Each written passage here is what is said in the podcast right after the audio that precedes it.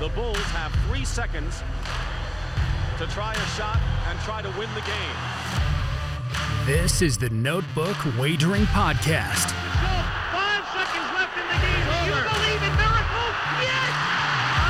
Unbelievable. Coming to you from the betting deck, Don't believe what I just saw. here are your hosts,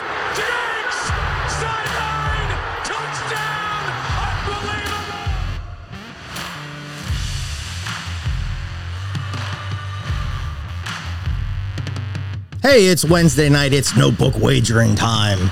The guys from Notebook Wagering, we are here live from the Salisbury Center, fueled by Monster Energy. I am Smitty. I'm in studio. Q has the night off tonight, but I got the guys from Pittsburgh again. We got Matty. How you doing up there in Pittsburgh, Matty?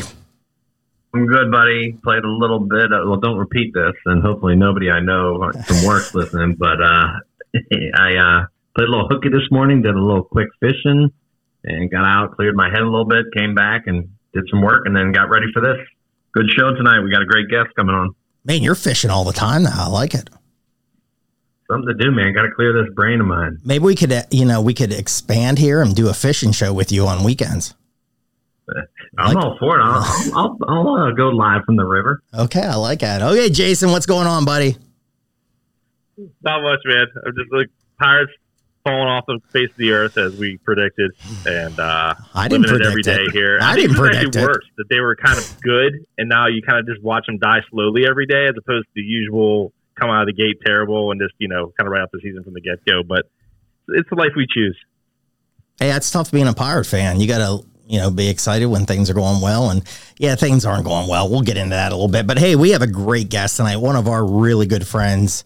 You can see him on VSiN and Golden Boy Network. We got Will Hill with us tonight. Will, how are you doing tonight? Boys, what's going on? Thanks for having me. Uh, tough break for Matt because I'm actually good friends with your boss, and uh, for a small fee, I won't pass along the message you're playing hooky, but uh, I'm happy to be with you guys. All right. Well, you know what? I'll, I'll cover your losing uh, Diamondbacks bet. How about that? Oh man, I don't, I don't know what the uh, if the SEC regulates the language on this podcast, but I definitely have some choice words for that Diamondback bullpen. I guess it's my fault at this point because that bullpen has done it to me plenty of times. It's actually a good team. The pitching's not bad. It's a good lineup. But man, they uh they pitched some games away in the bullpen. I, I got them over wins too. I got them to make the playoffs. Uh, that was a tough one today. Five three in the ninth, two out, nobody on. They blew a five nothing lead already, and single homer, and then uh, I mean you could have basically bet anything on the Phillies winning that game next year, and you knew Arizona wasn't going to get off the off the mat. So tough one, man. Nah, bet, betting baseball is going to do that to you. It's just uh, you, got to just shake it off and move on to the next one. Pretty tough. Yeah, it was very much like old school when Will came in. It was like, hey, earmuffs, everyone, earmuffs. you had to do the earmuffs for a second, and that's hey, that's Twenty. okay. City 2023. Let's let's post it uh, for our future guests and even our prior guests. You got a huge bar to step into. We'll set the bar high for coming in hot. Okay, hey, let's we'll jump back in Major League Baseball because, like Will said, man, it is hard to gamble Major League Baseball every day. You have to you have to be like a I think a closer and just like get over it. And if you have a five and one night and you feel great, and then you come back and it's one and five, just forget about it, move on. Let's dive into the NBA. I want to get this guy is fantastic with the NBA, and Will, I'm going to start off. I'm a Celtics fan. I'll be I'll say that right away. But I think overall in the NBA community, it was good that they won last night because if they did not win, we were off for I think next thir- I think it was June 1st. I think that's next Thursday, if I'm correct on that. I think so. We would have had a long break. And all these conference, you got the hockey man sweeping about maybe that's going to be done. And now you have that. So, what's your overall opinion on the series? Can the Celtics come back? Now, they got one last night, but they were down 3 0. Can they be the first team to come back 3 0 and win this? I think they can, and I think they will. I predicted it. I went on VSiN yesterday and look, I'm thinking a victory lap. Yeah, it's one game, but I just sensed an overreaction. You know, all the people saying uh, Miami's just going to kill them. Uh, Boston's not as good as them. You know what? Miami killed them in game three, but if you look at game one, Boston was up by 12 in the third quarter. Game two, Boston was up by 12 in the fourth quarter. Game three got away from them, but look, I mean, we got a, enough of a, a, a sample size of information here where Boston's a good team. Number two, I think, offensive uh, offensive efficiency. Number two, defensive efficiency. Really good making threes. They just shot terribly from three the first few games at 10 of 29, 10 of 35. I think 11 of 42, where Miami, who's not a great shooting team, uh, just shot the cover off the ball the first two games, has shot the ball great all postseason. So maybe there is something up with them, but we saw it, re- we saw it regress a little bit last night. Miami, I think, was eight for 32.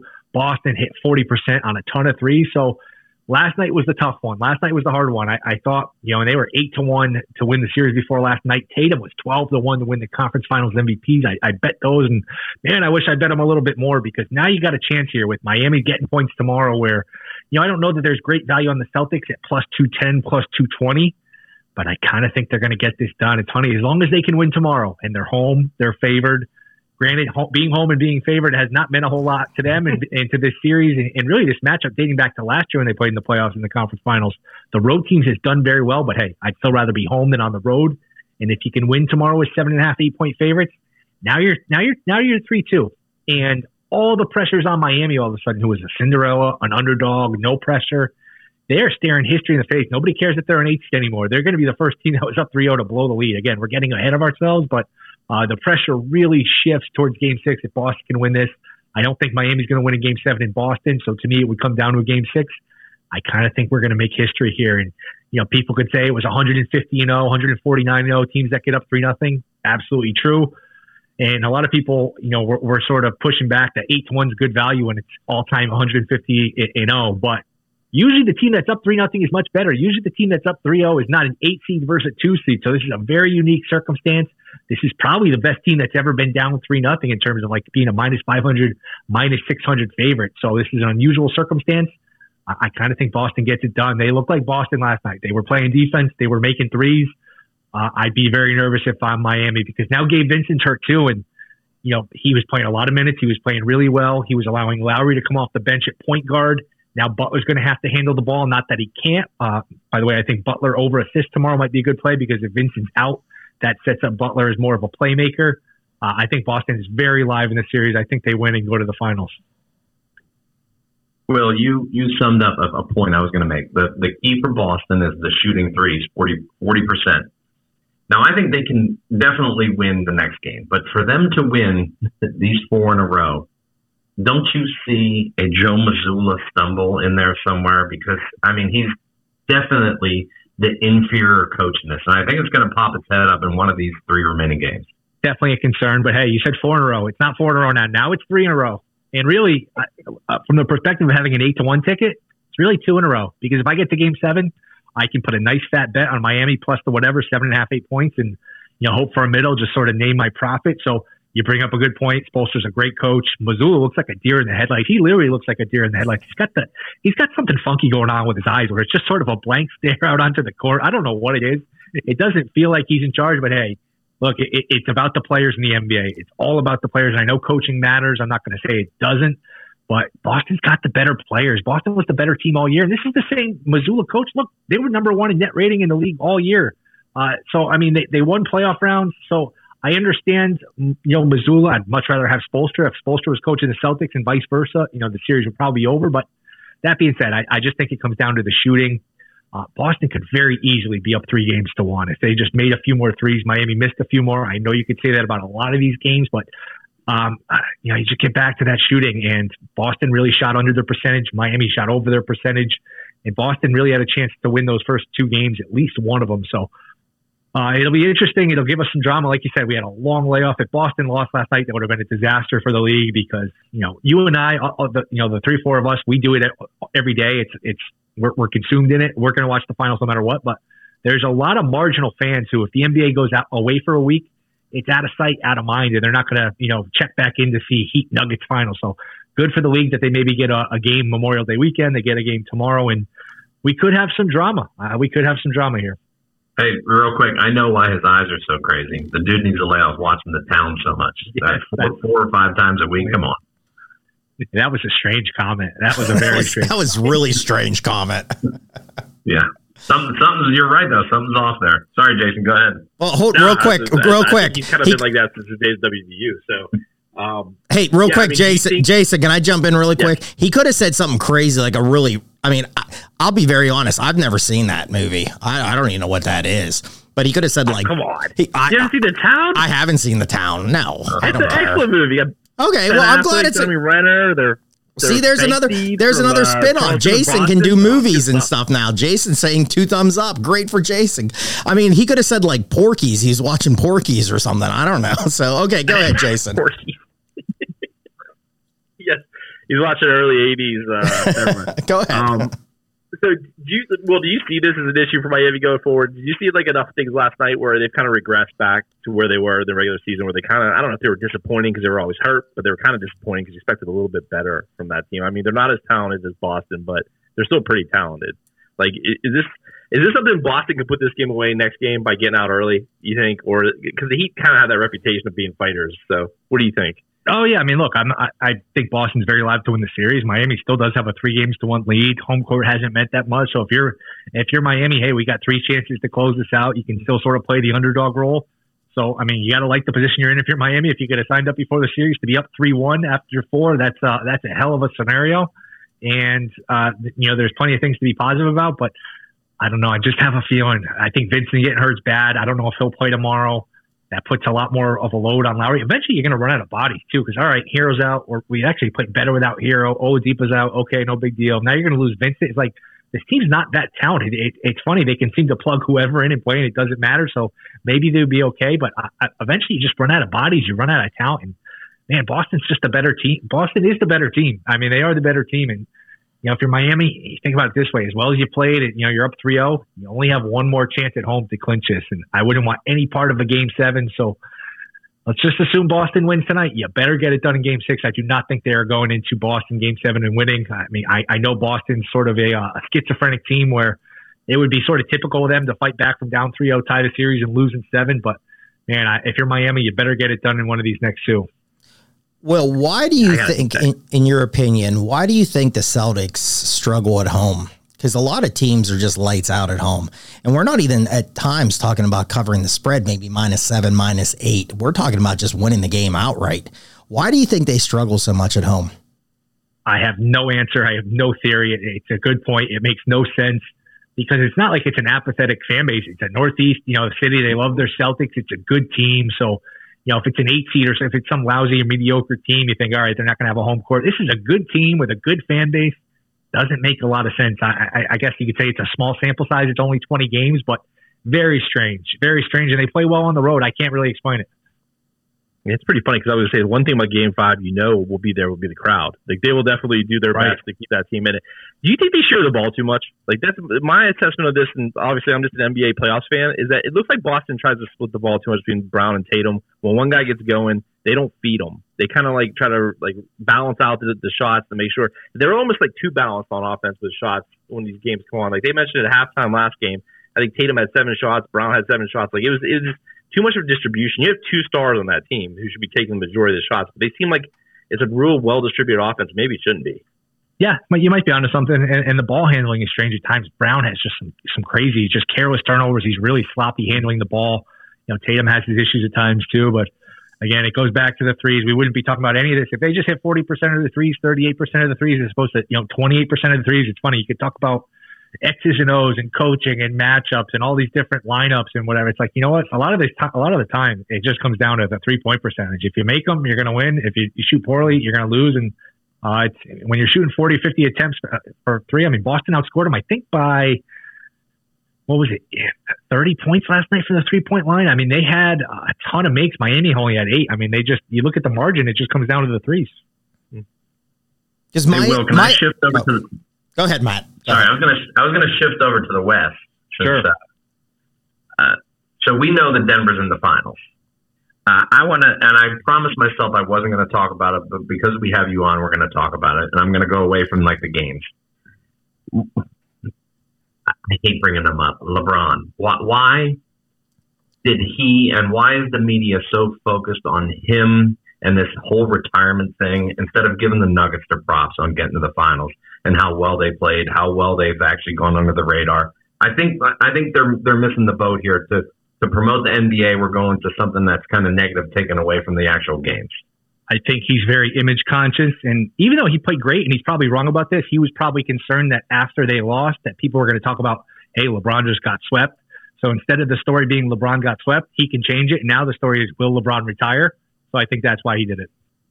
Makes sense. Go ahead, Smitty. I'm sorry. when I No, no, that's okay. No, so let's stay. I'm going to stay on this though. So okay, so Denver got through. They're in the finals.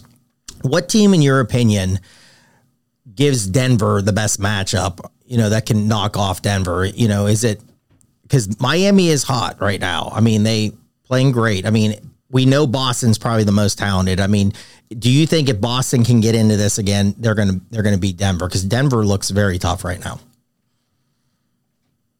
Boston's a tougher matchup. Boston would have home court. You know, it's funny. I'm curious what a series line would be. How would the public, how would the betting market react to this? Because Denver's the flavor of the week. Everyone loves Denver. How will people handle Boston if they pull off four straight and they, you know, go to the finals? They have game one at home. Obviously, Denver had the rest rest advantage. I would think it'd be more of a toss up. They'd be huge favorites, minus 250, minus 280 against Miami. I think they beat Miami. If you look back, uh, they've beaten Miami, I think, six in a row in the regular season. They don't have an, uh, Miami doesn't have an answer for Jokic. D- Jokic has killed them. Denver's just owned Miami. I think Denver would beat Miami in a pretty short series. I know you can never really count out Butler, but I think that's a huge advantage for Denver. Denver would have home court. Boston having home court, it'd be funny, man. It, it'd be it would be funny to look back in a few weeks if Boston wins the championship to, to all the takes after Game Three. But you know, we saw we're all old enough to remember when the Red Sox did it. They get down three nothing, and it was similar to the Yankees where they got killed in Game Three. They lost nineteen to eight. Everyone just left them for dead, and they were losing in Game Four, by the way, to Mariano in the ninth. They won that game, and they never lost again and won the championship. So Boston Denver, I still think would be a good series, especially since Boston has the seventh game. So uh, I do think Boston's a tougher matchup. All right, I'll, I'll, I'll jump back in. So, if it, I guess it doesn't matter who they play. Is and say Denver wins this. This I was looking at a futures today. Is there any way Jokic doesn't win MVP? And the only person I think that gives him a challenge is, of course, Jamal Murray because he played so well last series. But Jokic runs that team. He's been the MVP back to back years. Probably should have won it again this year. Yep. Uh, It's like they have to in my opinion, and that's strictly my opinion, I think if they win the title, they have to give it to Jokic, even if Murray goes bonkers, because Jokic is still going to average a triple double probably. It, it's like the Chiefs winning the Super Bowl and Mahomes not getting the MVP. It's almost impossible. Now they're going to build that into the line. You know, you, let's just say it's hey Denver's minus two ten to win the series, but Jokic is minus two hundred to win MVP. Is it really worth saving it to ten cents for the you know the, the off chance that Murray has two 40 point games, a 50 point game, whatever? So. Jokic, if Denver wins, Jokic will win the MVP. That's a pretty safe bet. There's just I don't know that you're going to get a bargain for it. I was surprised. I don't know if you guys noticed this before game four against the Lakers, they have odds to win Western Conference Finals MVP. And I like how they have conference finals MVPs too, because it's more to bet on. Jokic was only minus 180. It's like Jokic was going to get that. That was a steal. I, I, I bet that for a little bit. I'm kicking myself for, uh, it almost looked too good to be true. So, uh, but yeah, Jokic is the MVP if Denver wins this. Nice something. Jason, anything else in the NBA? I do not have anything else in the NBA. I mean, I'm just kind of waiting it out now. I want to see what the Celtics do. Like, I am intrigued by the matchup if they get to against the Nuggets because you kind of have like different strengths there. Um, it'll be interesting who can guard Jokic out on the perimeter because you know you look at the post for Boston that they haven't been real successful. I, I you can't put Al Horford out there for a whole series on Jokic or it's going to be really ugly. Um, so that I'm kind of want to see it good play out now because I think Miami will have a better strategy, but I don't think they have the bodies to match up with the Nuggets. I- I They're don't too either. athletic, too big, and uh, gonna be too many open shots. But help it out on Jokic. I have one. I got one. One quick one. Um, so there's rumors, and I am so not a fan of this guy. Doc Rivers just buried my Sixers again. How? Why are these teams still so interested in Doc Rivers? Like now, the rumor is the Suns are, are pursuing Doc Rivers. I, I don't. I don't get it. It's kind of like he's hit his apex. He's definitely on his decline down. Why the intrigue on Doc Rivers? You got me, man. I, I'd be shocked if one of these teams. I, I guess I wouldn't be shocked because he's in the mix. Uh, he must have a good agent. It's relationships. He's been in the league long enough where he's, you know, he's buddy buddies with the right people, and a lot of that is, you know, what you you, you rub elbows with these GMs, executives, and owners. They, uh, you know what, they, they have a soft spot for you. But I'm totally with you, man. I mean, how many three one, three two leads can you blow? I get get somebody, give somebody else a shot. I, I totally agree. I mean, I'd rather have Budenholzer, Nick Nurse, and and uh, somebody else who just got canned. It's off the top of my. I'd rather have three other guys.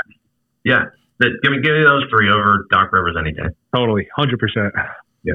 All right, let's All right, Hey, let's go into Major League Baseball. Like we were coming in here with uh, Arizona today. I think three of us here on the screen had Arizona. You know, well, let's just go into this. it's it's a hard it's a hard game to handicap because you can be doing a lot of good things and the bullpen can blow. Because I've had a lot of looking fantastic. One today was Arizona. I was right with you and Jason with Arizona.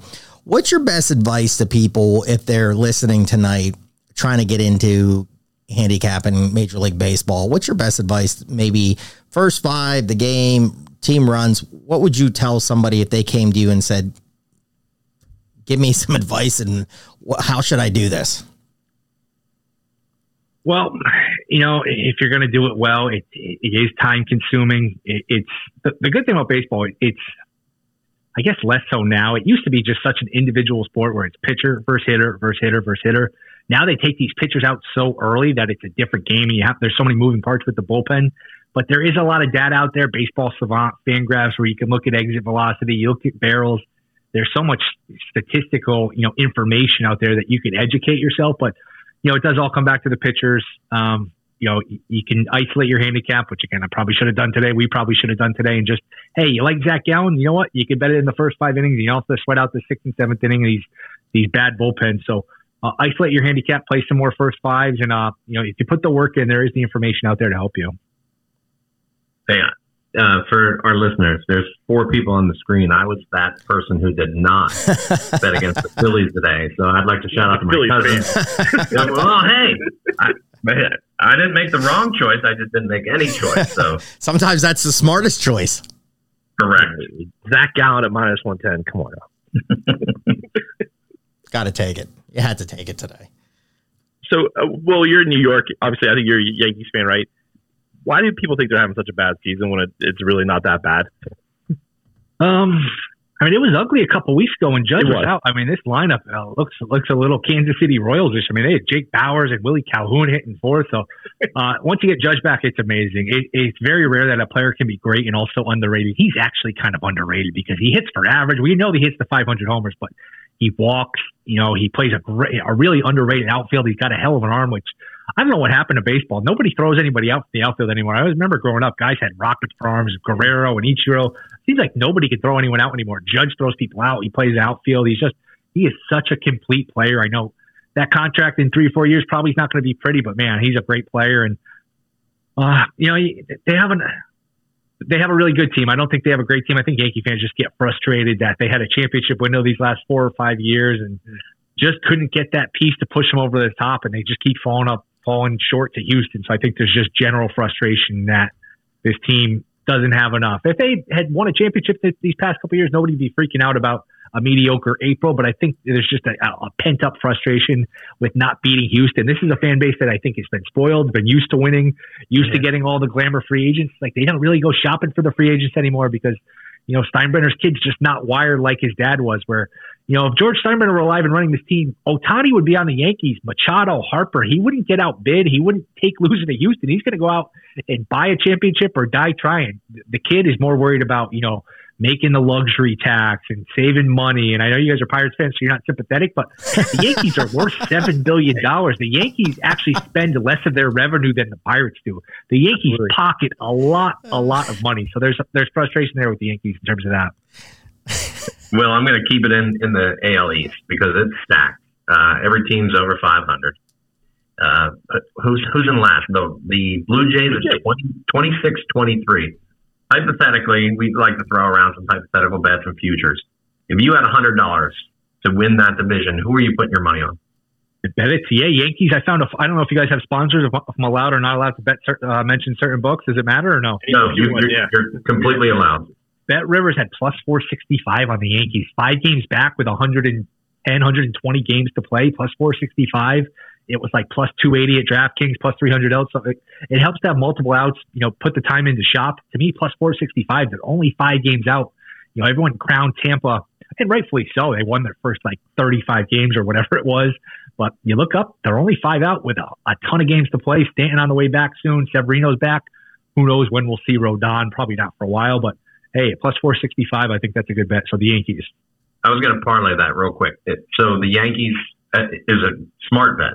I'm actually leaning Orioles, but I'm gonna we're gonna continue on the Yankees because you're a fan.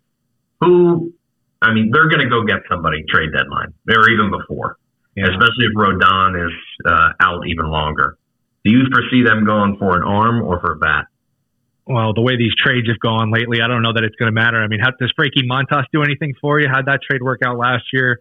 All these bullpen arms they got, Effross and all these guys have surgery. I mean, they have not done well at the deadline here. So, um, would they get? Uh, they'll probably go for some relief pitching. You know, it's funny. Chapman is like the, the bane of every Yankee fan's existence. He, I don't know if you guys know, he's back to throwing 103, 104 for the Royals. He's going to be pitching for somebody in October, so they'll probably get like a, a, you know a cheaper bat, a cheaper bullpen arm. I don't know that they would get a starter, but probably look they they don't go for the splashy item anymore, so they'll probably trade for somebody who's going to need Tommy John surgery in six months anyway. I was I was I was hoping you were going to stick the knife in the, the Smitty and Jason and say David Bednar from the Pirates, but Hey, if the Yeah, it's gonna happen. yeah, don't yeah, we trade with the Yankees all the time, so it's probably throw in happening. throw in Oneil Cruz and we can talk. Oh no way, no way. So is he there? looked good in pinstripes. Is- Cut That was a few little years bit. away. That's a few years away. Yeah, probably. That's probably in about five years.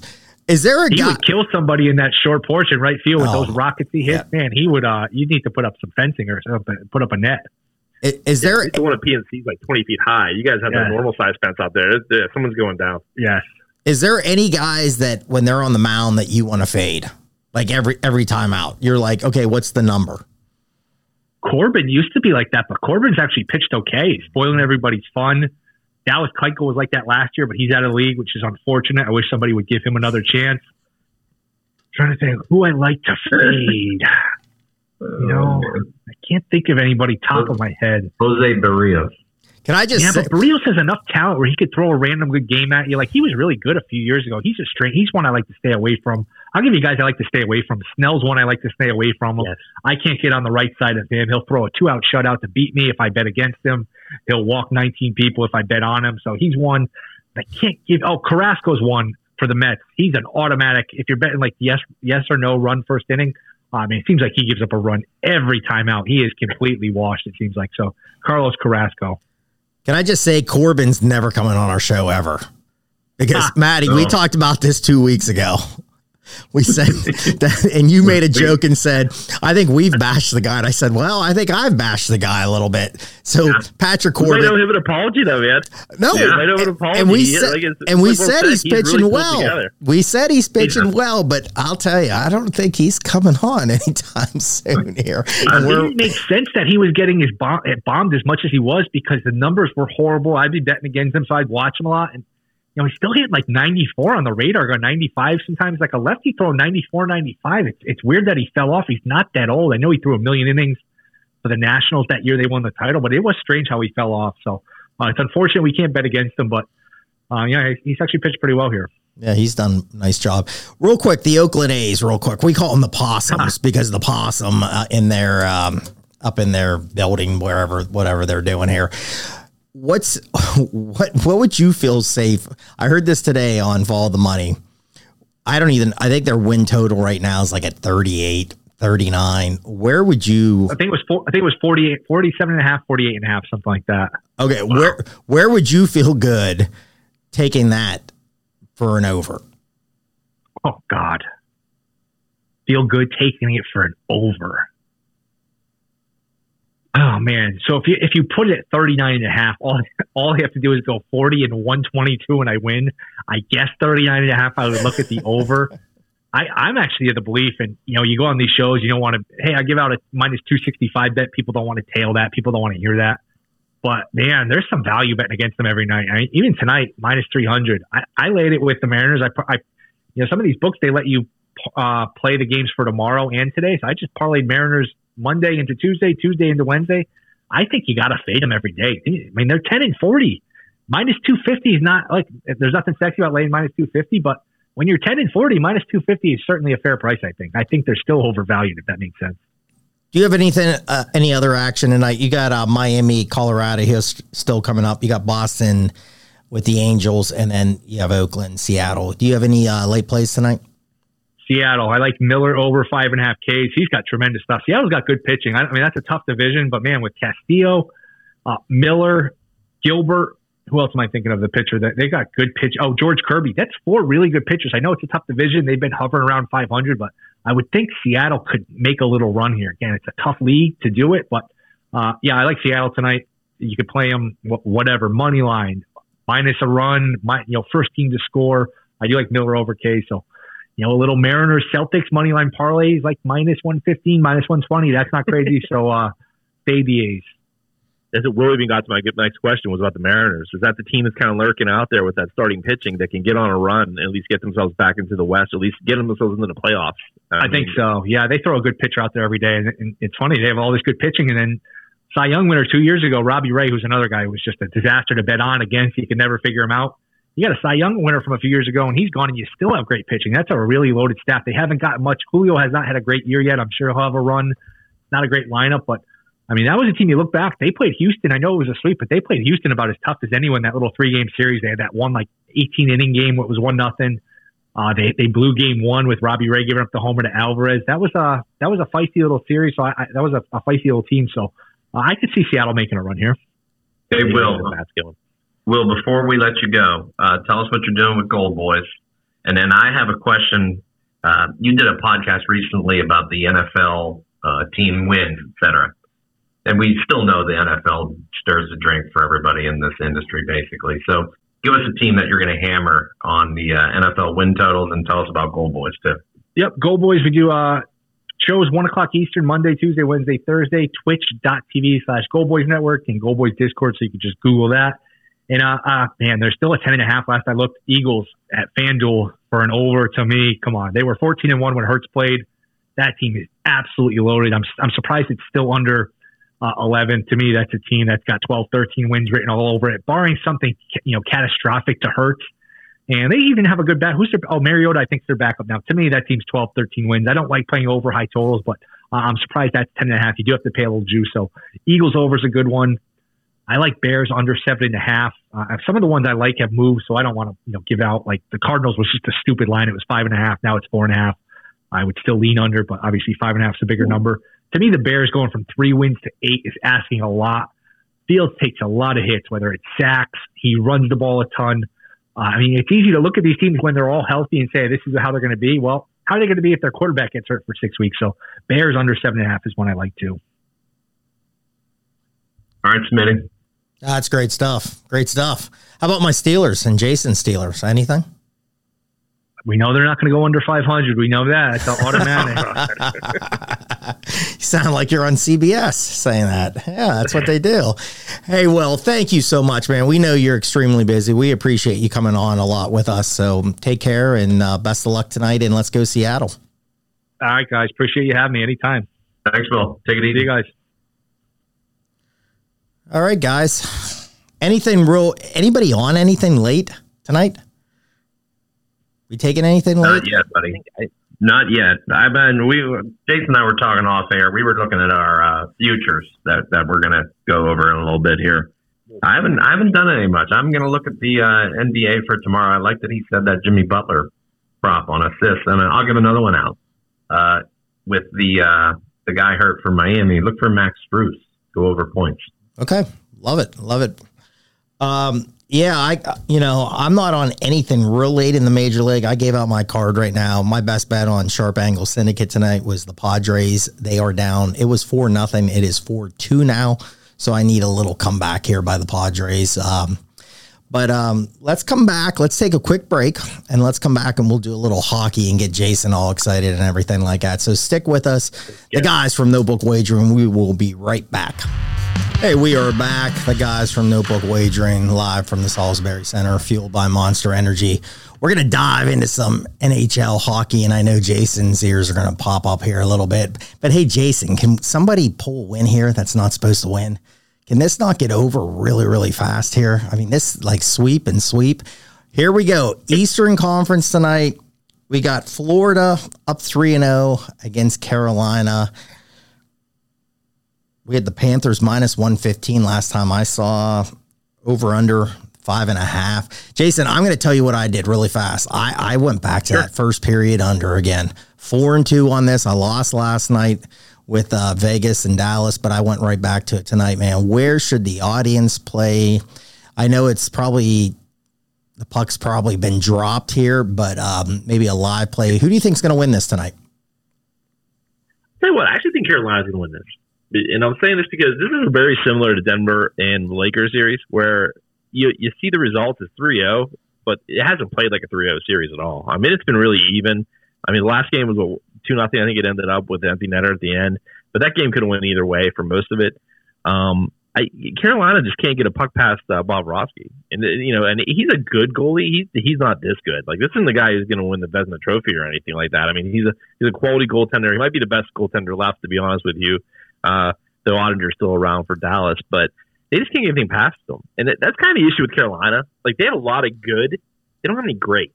Like it's kind of a team that needs a transfusion of like a elite player because they have tons of really good players, but there's no one they can hop onto on this team and kind of say carry us through this kind of thing where they can't get any pucks. Like you know, if you had the Penguins in this situation, I'm a Penguins fan, so I'm going to say that. You know, Sidney Crosby's going to do something to make this happen because he's that level of player. Like you know, if the Oilers were in here, Draisaitl would do something, and yeah, I said Draisaitl, not the other guy. Um, to make a play to like get them back in the series. Carolina just doesn't have a guy like that. They're just like I said, it's preponderance of good rather than great. And I think it's really hurting them in this series. Panthers, I think, have a couple players that are going to make the leap and are going to be great players. And they're kind of just playing with a lot of confidence right now. Uh, but I did tonight. I actually took the Hurricanes minus one and a half uh, little reverse run line action or puck line action. I uh, got plus 240 to do so. I think this is going to be an open game too. I think this is just going to, dam's going to break because these games have been too close knit. The, the, teams are going up and down. They've gotten shots on net. Nothing's just getting past anybody. But I think there's going to be the one crazy game in the series where you see an over because uh, everybody and their mother is on the under in this series so far. What do you think, Matty? Total opposite.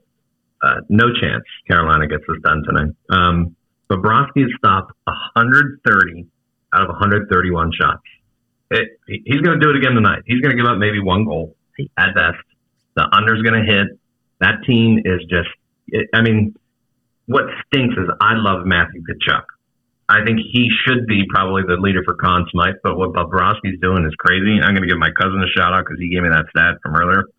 It, I without you, you, you nailed it though with Carolina. They're miss. They don't have that guy. Pacioretty's a player that they lost, so they don't have that that crazy stud to to lean on. I just don't think they have enough. And you actually called it when they played Boston. It was the best team that Boston potentially could face in the whole East, and they were the President's Cup winner last year, so they're loaded. It's just they just had a bad year.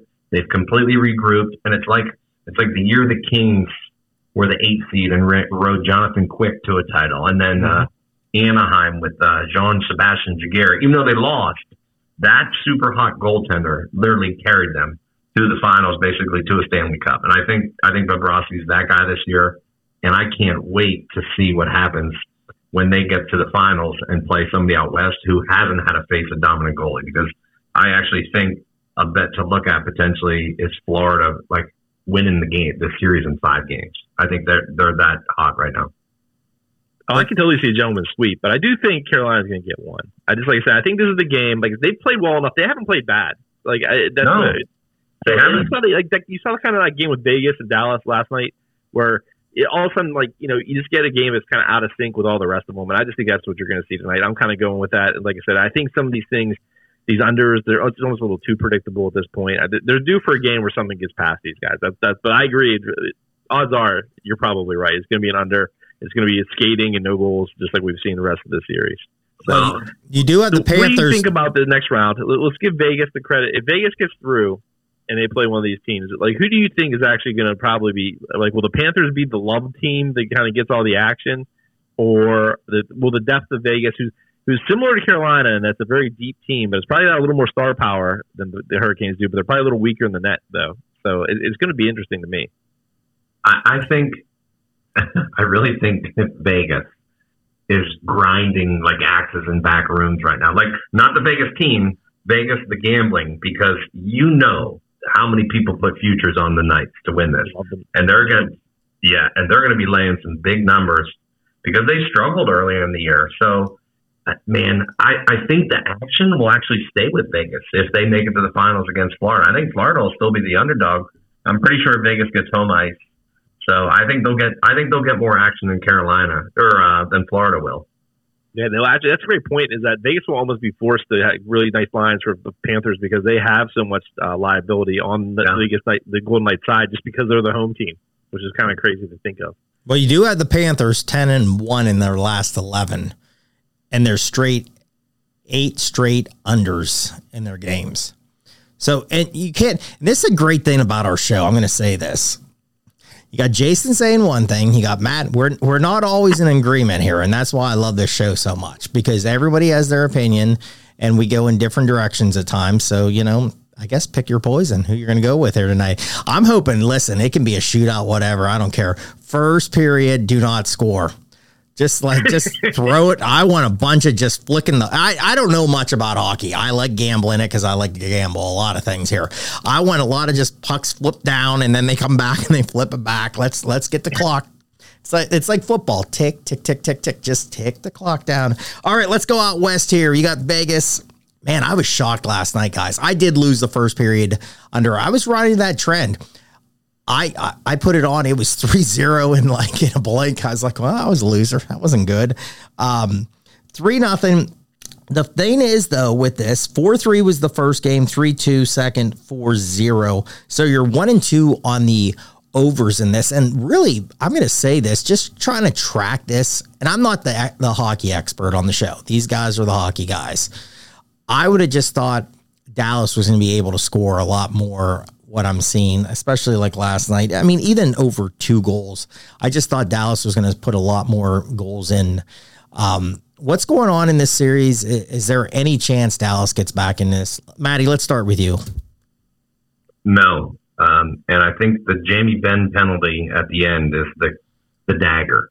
Yeah, I agree. I, I I think it's kind of like, man, we're we're getting the the ship knocked out of us here, and we need that spark. Well, I don't think that was the spark doing what you did get suspended two games. It just sets a bad example for young players like Robertson and the other kid. I his name eludes me, but he's their best player right now. And then Oettinger has just. It, it's not that he's played bad. He just hasn't played great. And right now they needed great because they haven't been able to score, like you said, Smitty. So yeah, I think they're done. I think Vegas is going to win. I think I think both series are sweeps in the tonight and tomorrow, which stinks for the NHL and stinks for us. Probably getting a couple days off from that. But yeah, I don't I don't think Dallas can regroup and rebound. Yeah, I mean they have a reputation of being like a one line team, and it's kind of what it looks like. They just don't have the depth of scoring that Vegas does, and uh, it doesn't really come through on the actual who's scoring the goals. It's more puck possession. Um, you're seeing Vegas has controlled the puck a lot more, and it's with their third and fourth lines. They're just more talented than Dallas is. And like you said, Dallas needed Oettinger to be with Bobrovsky's being in the other series, and he he is that good of a goalie. He's probably the best goalie of the four that are left, and he just hasn't been that guy. Like he hasn't been the wall for him that they needed. Well, it is one nothing right now, Florida. Just put it on my phone, one nothing. Okay, so slow it down. Just kind of hold the puck, take it behind the, the net, kind of set up a play. Really go slow here for the next. They scored already. Ninety Like, seconds in. yeah, yeah, ninety seconds in. That Wait, looks they scored in they scored in ninety seconds. 90 Yeah. seconds. What are we playing? Nintendo hockey here. Jeez, somebody stop a puck for me. So, so what you're gonna have, like you always have, is you're gonna have Matty being right on the, the, the who wins, and you're gonna have me right on the over. Maybe, maybe. Smitty, what you what you need is I already see what what the issue is. Maybe, maybe, uh, minutes. maybe the. No, it's, it's- maybe, go ahead, go ahead. it's, it's penalty minutes. Uh, Carolina can't stay out of the box, and and with that that uh, line that Florida's putting out there, I believe with Tkachuk, Barkov, and uh, the third guy's missing. I'm missing his name. They're just playing really well. Like they might have the best front line going into the playoffs with Vegas. That's why I think the matchup's just set. I, it's I think it's a matter of time. There's no chance they pull a, a Boston Celtics like Will Hill said, You know what I? and I'm so You know where I thought you were going with this? That it was going to be really warm wherever they're playing, and the ice starts melting, and they have to like postpone the game, and they just start over. That's where I thought you were going with that. Okay, that's not going to happen. Okay, moving on here. Hey, let's dive into. col- We don't have our college baseball guy here tonight, man. If you're not checking out college baseball insiders with Q and Matt Grissom, man, you're really missing out. Those guys are doing a just fantastic job. Um, breaking down college baseball. You know, I dabble in it. I'm doing really well too, but those guys are just way above me uh, with their information and their plays and their great Twitter and their show. So if, if you like college baseball, check out College Baseball Insiders. But guys, I know this is the time of year when you guys dive into this. You guys get sucked into this and you love it. So, Jason, before we came on live tonight, said he has a team. I can't wait to hear this team. Jason, who's your team for the tournament? Remember, we set this up in prior shows where I said that I need my north of the Mason Dixon line team. Yep. Because I know Q hates anybody who's above the Mason Dixon line. you know, it's got to be somebody from the SEC or ACC or it's crap. So, you know, UConn won me a lot of money last year. That was a nice little UConn team. Notre Dame won me some money. They beat Those Georgetown today, UConn. So early on, right? And I know that, so I will give you credit. I know he likes the Oregon State Beavers. That technically is a team that is from the north, so uh, he, he does cover that. But I, I'm looking for that one team I'm going to get behind. He's probably going to be underseeded a little bit, but I don't think this team's going to be underseeded. But you know, kind of forgotten about because of where they play at. And I, I'm rooting West Virginia Mountaineers, who playing the Big 12. I think they tied for the conference title. They had the Player of the Year. It's close enough, an hour away from where I live. So uh, you know, let's go Mountaineers. They play tonight, Texas Tech. A little Ryan Hyatt. Ah, there you go. See, we'll have to be you Ryan, Ryan don't a little bit here tonight. Yeah, We've this got is friends good. in West Texas, so I don't want to get them too upset. But you know, they, they would understand. Oregon State. I'll Or- I'll go after this. hey, Oregon State I'm did go lose today. this. Go ahead, Matty. So right next to uh, West Virginia, we have Virginia, who I've been on all year, and the Wahoos are the second. They they have the second least amount of losses in all of college baseball. They only have lost 11 games. I believe they're behind Wake Forest, maybe if I if I am correct. be behind. So Yeah. Um, and they're number 11 in the country, which isn't low by any means, but I still think they're kind of under the radar. They've been in the, the tournament a few times now in the past couple of years, so it's not a surprise to them. I, I still think that's a team you sh- you should still be able to get good, decent money on. It's a veteran team. I, it, I mean, not flashy, and and Q and those guys love Florida. They love to bash LSU on that show. Man, they love Wake Forest somebody's going to stumble out of out of those those groups that they love. So find that find that sleeper. Jason thinks he has it with uh, WVU. That's, I that's like. one of them. That's one of them. So there's I'm just saying. Uh, I've been mean, doing this for two years now, thanks to Q and Smitty kind of roping me in. And the one thing I have seen is whatever SEC team barely makes it in to the 64, take a future on them because they will immediately get hot and go on a roll like no one's ever seen. That everyone knew was there, but it wasn't there during the regular season. I think we saw what Ole Miss last year was a team that kind of creeped in. Everyone, I think it was Arkansas the year before that.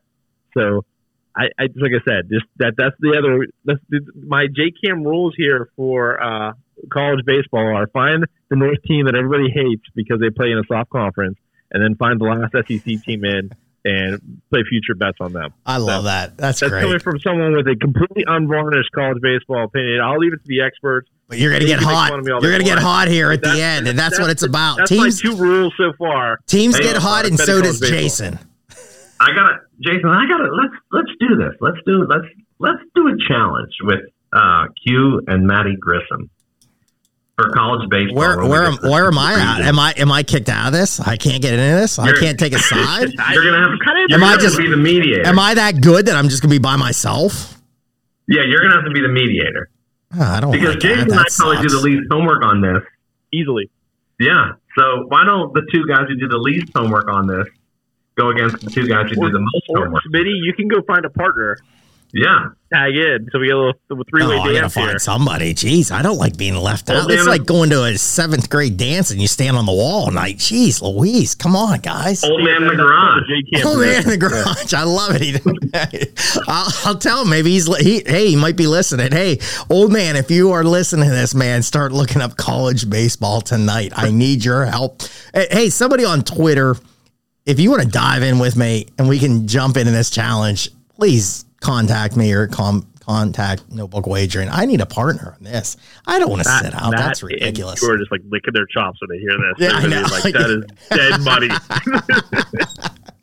Well, hey, so we got a couple games real quick because I just want to put this out. We want to hit golf before we go off here. We do have West Virginia tonight. Now, again, this is conference. Some of these teams are. I wish Q could have been here tonight, but I mean, Q has a million things going on right now. And when he comes on, he'll explain everything. Everything's really positive in his life right now. But you do have Texas Tech, West Virginia tonight. On my book, Texas Tech is favorite minus 125 over under is 13 and a half. And that's the one thing with college baseball, man. There's there's here's the best advice I can give you. Check those guys out because they do again unbelievable work, especially with the, the pitchers. Because they flip these guys sometimes and it's tough. Some of these teams are in, some of these teams are trying to get into next, you know, into the regionals. So be careful with that. And if your team does get down, don't panic because college baseball is crazy. You talk about major league bullpens bad. college baseball bullpens are really, really bad. So you always have a shot to come back into it. But Jason, there you go, man. Get on a site and take your team tonight against Texas Tech. It's, it's, uh, I think that would be through our good friends at DK, right? DraftKings is the best one for college baseball. So I will go, you know what? I will follow those country roads and let's go Mountaineers. I love it. I gave out some plays here. I don't even know how they're doing here tonight. I did give out. I had a good night last night. I think I was like six and two. Uh, I gave out Central Michigan. They're tied five five right now. I gave them out tonight. I gave out Vandy tonight minus 150. Santa Clara, and this ain't basketball, man. We're talking about college baseball. Gave out Santa Clara against the Zags tonight, minus 150. And then I went a little Big Ten. You got to go a little Big Ten. And we're not, again, talking about football. Illinois over Michigan, minus 110. I'm going to do that. So I gave out four plays today. And listen, it was crazy today. And I, um, gave this out. And some of his plays I loved today. I wrote them down early and I was like, man, I should jump on these. And I just didn't get to it. And it was craziness. Because again, some of these teams are in. So maybe the pitching's not there and they're resting guys and just doing that. So just be careful. Don't go crazy. Get ready for the regionals and super regionals in the College World Series. Did, did Texas beat Kansas? I think Texas lost. Yeah, he, Q made the fundamental rule is that you never take Texas against Kansas. So we, we know this in all sports including football. Well, can I say I, I love Texas today? I'm glad I stayed off, and I love no, Texas is really good. But I'm just saying there's a force there. There's some kind of yeah something is against them with Kansas. They have clearly angered the, the state of Kansas, and there's bad mojo there. You've just angered Longhorn Nation, sir. Well, they're always angry about something well, it's like Patrick Corbin. We're not going to have a lot of those yeah, people on with us either. So, hey, we're just crossing people off tonight. I mean, we got no Patrick Corbin coming on the show, no Texas Longhorns. There went Ricky Williams. We, are, we have been friends in West Texas for at least a year now, so we have to go against the Longhorns. Yeah, obviously, the, we're Texas we're Tech people. Red Raider broadcast. So, yeah, we're Texas Tech people. Yeah. All right, hey, we got our part there. Hey, we got a couple minutes here. Let's dive into golf, man. We had the PGA Championship last week. Man, we're in a big tournament, us three, and I was winning. I came in, I was in first place. I did have Viktor Hovland there with a good second. Man, I wish he could have got up there. Um, but what's your real quick, both you guys? I'll go to Jason first. Man, that that course, how t- how tough was that course, Jason?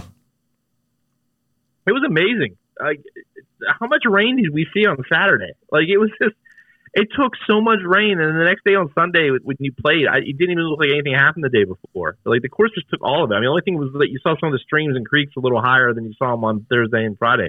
Um, just amazing. Like the greens were even like holding all the water as they were playing through it. I mean, there was even some question on Saturday early whether they should even be out there because it would be so unfair uh, to later guys, which it ended up being. But um, yeah, I mean, it's crazy that that course is in Rochester, New York. It kind of works out for them pretty well because that's basically a PGA level quality course, and playing in May works out really nicely. The course is lush, and it's, about as tough as it probably is all year because August it probably burns out a little bit. But uh, yeah, it was a good test. I mean, every hole is. I think the PGA likes it because of the variety of par fours, and you really saw that on display. You saw really long holes, you saw short holes, a lot of strategy. Um, nothing too tricky. Um, it didn't seem like any of the pros were really upset that the, with the layout or anything like that, considering with the weather conditions. So uh, it was a really good tournament. I, that uh, the nine iron that Hovland left in the bunker, I still don't know how he hit that nine iron that that like he must have hit it off the off, off the blade a little bit. Like I- like I said, because that ball should have came right up with a nine iron. Um, I mean, granted, it, is- it was well below his feet. He had a kind of an awkward stance, but yeah, I, I don't. I was the only time we actually saw the weather's impact with the plug because I, I really I haven't seen that in a long time on the PGA Tour. But I also saw a couple shots this week where I think uh, I'm trying to remember who it was. I think it was Peters hit a ball ten feet out of the rough. So uh, you, you definitely saw everything. Somebody did the same thing as Hovland the day before, though.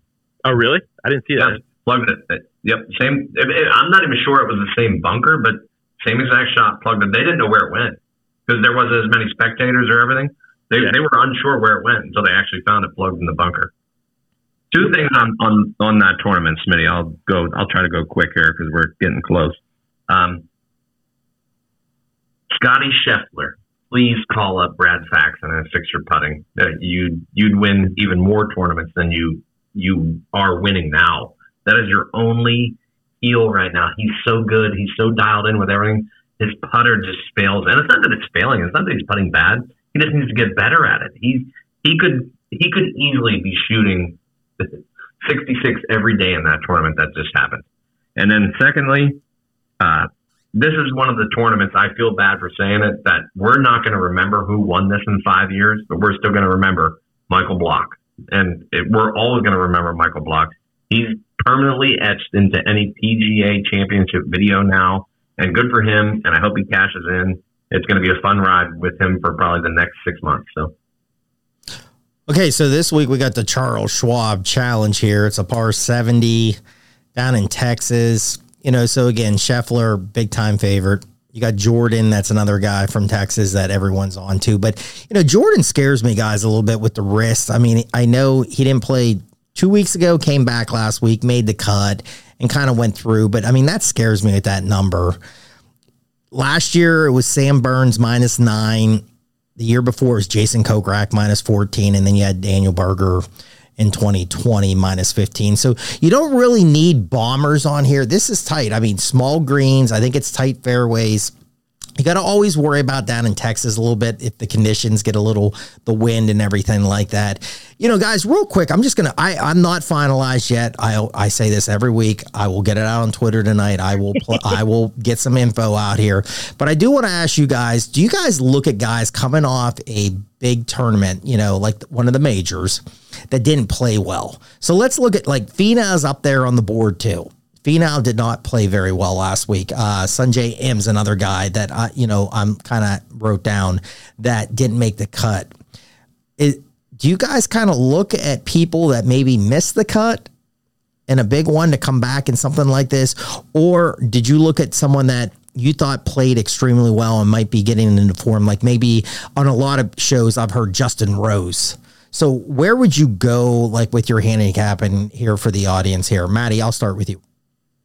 Um, I, I think this course is a lot of course history, which plays in well. Uh, a lot of these guys have played this for a while. Like you said, Spieth. Uh, Burns is going to be back. Rose has played this a few times. Uh, I do look at a guy who got some rest after a major, but I'm a fade Finau guy. He's just burned me and burned me and burned me and burned me. I, I think he's a top 10 easy finish here, but I don't think he's, he, he's just not a closer to me. Uh, so I'm going to give you three three names I like. Uh, I like Collin Morikawa. Uh, you don't need a bomber. He actually didn't play awful last week. He's twenty to one. I love my favorite is Max Homa, twenty two to one. I think this course is perfect for him. And I like Tommy Fleetwood, who has a good course history here, and he's a little longer thirty to one. And I want to take one flyer, uh, Chad Ramey, uh, long shot, good course history. I would actually look to see what you can get him at maybe a top 20. I'm going to guess it would probably be around maybe 8 to 1 for him to get in the top 20. It's probably a decent payday. You talking about Chaz Reavy? Chad Ramey? Yeah. Can't find him right now. I actually like Finau on this course. He's got a good course record here with shots gained. Um, you know, his length will play here. Like you said, it's not a long course, but that actually, he's a guy who has to play long because his, I, I don't trust his like mid irons at all. He, he's a wedge guy, and I think he puts better when it's when it's hot and the greens are quick. And it's going to be mid to high 80s the whole week there, and with sun. So it's going to be pure uh, North Texas weather. So I actually like Finau with it. uh, maybe a top ten though, like you said. I don't know if I can get him to win it. Scheffler looks like the right play here, but I don't know. Like you said, the, the putting thing. See, that, Smitty, you're talking about that. I see when I see a guy struggle one week, I don't think bounce back like I do in other sports. Like you know, basketball, a guy goes over 20 one game. I'm thinking he's going to shoot really well the next game because it just kind of law of averages. Golf usually, when you don't play well, something has gone mechanically a little off, right? So sometimes I think it takes a round or two to get yourself, or, or uh, event or two to get yourself back on track with your coach to kind of figure out what's kind of deviated, what do you need to change to fix. So I think golf's kind of different in that uh, perspective. So when I see a guy struggle at a major, I'm usually more likely to fade him the next couple events until maybe the next major because I know he's working on whatever the heck went wrong uh, during that four day period. I just want to chime in here. Uh, Tony Finau did shoot a minus seven last year, and Burns was minus nine. So he did play well last year here again. You know, a lot of people, like I said, are backing the guys from Texas. You know, Scheffler's just so tough not to take, but the number, you know, I, I just won't do that. I got to find somebody that can try to win a little bit of money here. So check my Twitter out. You know, I'll put it out on Notebook Wagering tonight. We always put out plays, but um, that's all I got, guys. Another great show, another great interview. Smitty, I, I got some bad news for you. Oh, it's two nothing. It's three nothing.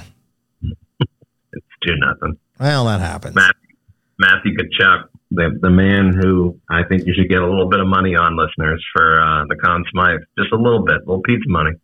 What can we even get him at at this point? Well, I don't know if they even have anything out there yet, but Rivers will take a look, see if we can find it. But yeah, no, I, I agree, Matt. He's he's been the guy who's kind of been the face of that uh, team. Yeah, doing and he whenever something big happens with the Panthers, it's been uh, Tkachuk. Like yeah, it's, it's going to be hard to get off the Bobrovsky because if he, what if he posts another shutout again? I mean, he he's stealing he's stealing Tkachuk's thunder. Well, the trend's done, so I'll, I'll, get off. I'll get off the first. It was good, four and three. I'll finish at four and three. What can you do? What can you do? until tomorrow night until I try to do something else. So that's the way we go here. Hey, listen, everybody, thank you so much. We had a great interview. We had Will Hill again, man. Check him out again at VSiN. He's on VSiN, Golden Boy Network. Check him out. I think he's one of our favorites. Just great information. And spread the word about us at Notebook Wagering, man. We are doing great things and we appreciate everybody tuning in each week and checking us out. So spread the word this weekend. Tell some people about it. Memorial Day, stay safe. You're at a picnic, tell somebody about us and tell them to join us next week. Hey, bang your bookies. We'll see you next week. Thanks for listening to the Notebook Wagering Podcast. Make sure you subscribe so you don't miss any episodes, and be sure to follow at Notebook Wagering. Until next time.